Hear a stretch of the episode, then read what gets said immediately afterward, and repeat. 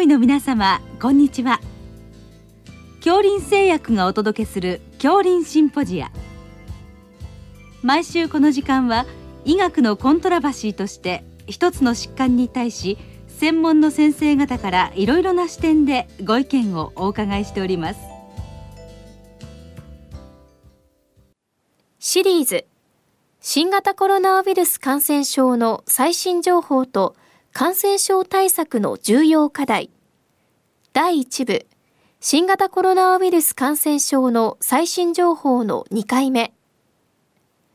COVID-19 の疫学と題して。大東文化大学スポーツ健康科学部健康科学科教授。中島和俊さんにお話しいただきます。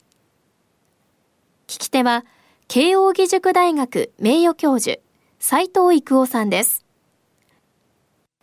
えー、今日はあ新型コロナの、えー、気学ということでお伺いします。よろしくお願いいたします。よろしくお願いします。えー、ちょうどこの4月で、えー、約1年経ちましたけどこの1年間の対策振り返って先生の評価いかがでしょうか？あるいは、まあ、どういった対策をされたかということをお話しくださいますか？そうですねあの日本はこの約1年の間にまあ、第1波第2波第3波というふうに経験をしてですね今はまあ4つ目の波を迎えている非常に難しいところだと思います。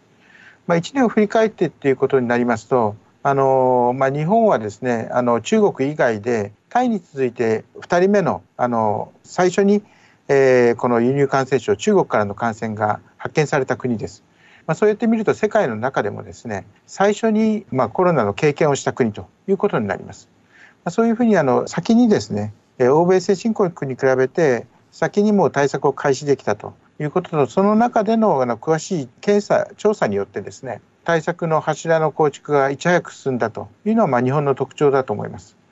でその国民市民のですね、まあ、協力もあって欧米と比べるとですねあの少ない患者数と少ない死者で、えー、このコロナを乗り越えてきたということはあろうかと思います。うん、あの対策として日本がまああの良かった点これはどういう点でしょうか？そうですね。あのなんといってもですね、えー、今も有名になった3密ですね、えー、その密集密接密閉ですね、まあ、こういう状況によってウイルスが広がりやすいんだということをですね。やっぱり世界でいち早く見つけたということがその対策の骨格ができたということはあると思います。でそのベースになるのはもちろんマスク手指衛生フィジカルディスタンスですけれども、まあ、それに加えて場面ですね。どういうところで広がるのかということが分かったそれも約1年前にですね日本は分かったということが、えー、やはり大きな成果だというふうに思います。うん、あのまあそういうことで日本かなりあのまあとにかくデータとしては良いわけですから良かったわけですけど、あのもう少しこういった点はできたんだっていうことはありますか？そうですね。あの1年を通したまあ日本の課題というふうに考えますと、えー、第1波、第2波、第3波と行くに従って波が大きくなってます。そして、まあ、第1波を抑えて第2波を抑えて第3波の後ですけれども後に行けば行くほど、えー、患者数が高止まりするというのはやはりこう大きな課題かなというふうに思います。つまり対策をした後ですね波を十分に抑えきれてないと抑えきれてない高止まりした状況から次の波が起こりますのでよりあの感染者は広いところで多様な年齢層でそして多くのあの、まあ、地域でですね広がっていくということがありますのであのより後の波ほど対策が難しくなっているというのは現状だというふうに思います。うん、あの台湾、ニュージーランドなどの島国ではかなりまあうまくいっているというふうに聞いてますけど、やはり日本との違いというのはどういった点にあったんでしょうか？はい、まずはですね、あの明確な目標設定は違っていたというふうに思います。あのまあ、オーストラリアニュージーランド台湾よくこう例として挙げられますけれども、まあ、徹底したあの感染者ゼロを目指していったとで、まあ、それが達成できた背景にはですね、まあ、3つとも島であったということと、まあ、人口規模それからあの大都市の人口密度というのが、まあ、日本よりずっと小さかったということはあると思います。まあ、だからその、まあ、地理的、まあ、もしくはこう人口動態からもですね人口生態というか、その都市構造もえー、よりあの日本よりはコントロールはしやすい環境にあったというふうに思いますが、まあ、何といってもゼロにするという目標を掲げてですね、まあ、徹底的な対策を波を抑えるまでできているということは大きく違うと思います。はいえー、ということで、まあ、同じ島国でも、まあ、日本とはだいぶ、まあ、いろんな事情が違ったということですね。まあ、とにかくあの日本諸国が頑張ってるわけですけどあのその中であのスウェーデンという国はあの比較的あの自由にやらせるというふうに聞いてますけどその辺に対して先生あの何か評価ありますか？そうですねあのスウェーデンのお話を考えるときに、まあ、私あの同時に英国のこともあの考える必要があろうかと思います。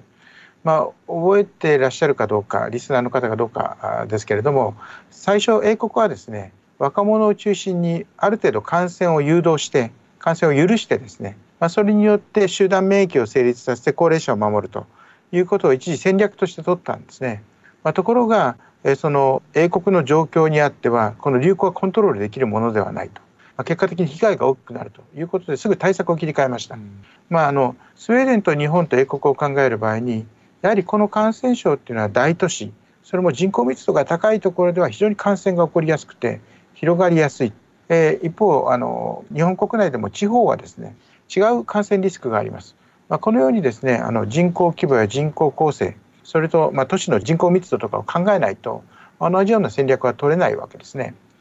でまあ、あのそれでも結果的には高齢者の感染が起こった時のあの重症度のインパクトというのは高いということは示されていますからやはりあの他の国と同じような戦略をあの全く同じようにできるものではないというふうに考えます。はい。えー、ということで、まあ、なかなかあの、まあ、現況これから大変だということなんですけども、えー、ワクチンを打っていこうということになっておりますけれどもこのワクチンについて今先生はどういうふうに評価されてますか？はい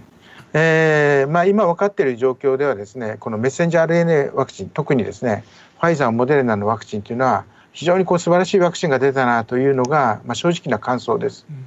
あの呼吸器感染症でこの生ワクチンじゃないワクチンがですね、まあ、これだけの高い感染予防効果を示していると、えー、それもあの安全性も高いと、えー、確かにあの、えーと、アナフィラキシーの報告ありますけれども、まあ、十分対応が可能であるという意味においてはあの非常にこう有効性が高いワクチンが出ててそれが使えるようになっているというのは大きな成果だというふうに思います。うんまあ、これを使うことによってですねあのやっぱり重症者そして感染者を減らしていくというのは、まあ、この病気のあの、まあ、評価リスク評価ですねリスクが随分変わってくるということにつながると思います。はいえーまあ、これから日本であのどんどんやっていくということなんですけど、まあ、あの最近のニュースだと供給がある程度見通しが立ったということなんでしょうか？はい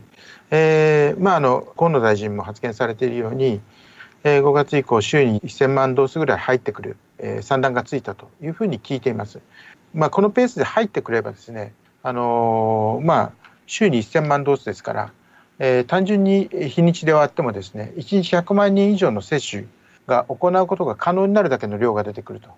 逆の言い方をすればですねそれだけ接種が進まないとストックがどんどん溜まっていくわけですからあの速やかな接種をいかに進めるのかという段階に入るというふうに思います。うんまあ、これまでは接種はある程度あの輸入量が少ないということが、えー、ボトルネックだったわけですが、まあ、今後はあの実際現場でのですね接種がいかに進んでいくのかということを推進する時期になるのかなというふうに思います。はいまあ、そうしますと、まあ、あの相当入ってくるということで、まあ、スピード感を持ってやっていくということなんでしょうけど、まあ、一部で、まあ、ワクチンをしたくないっていう人がいらっしゃるというふうに聞いてますけどその辺に対しては先生どういうふうにお考えになりますか？はい。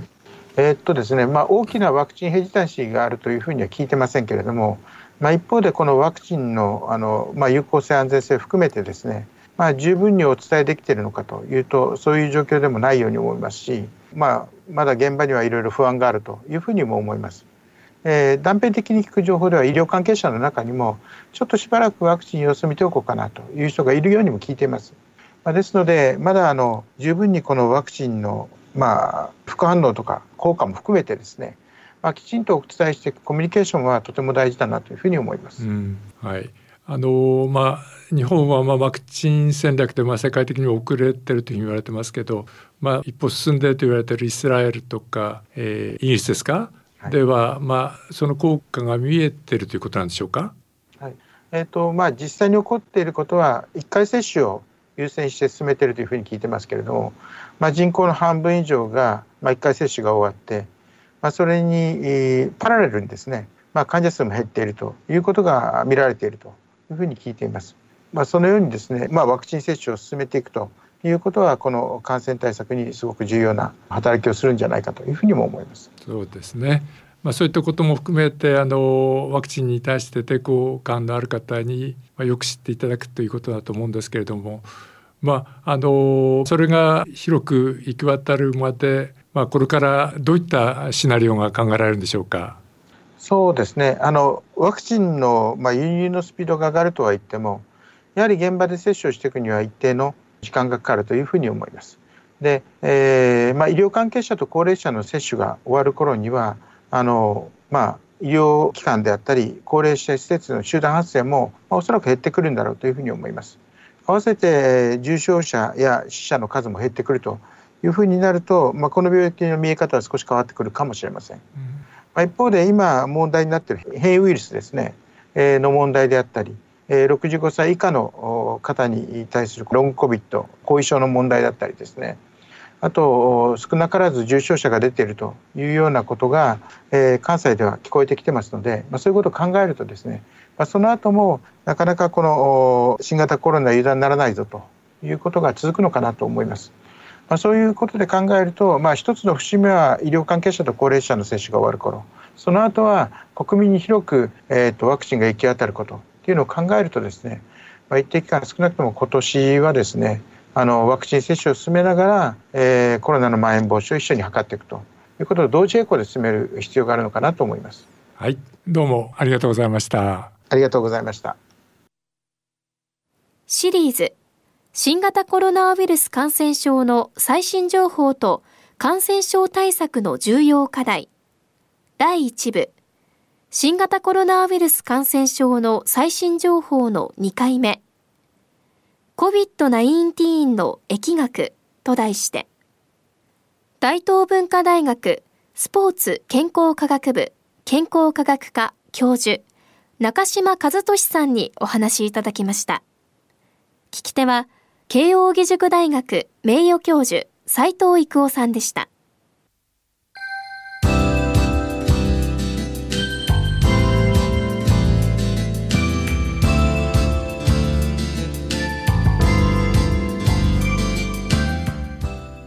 それでは恐林製薬がお送りしました恐林シンポジア来週をどうぞお楽しみに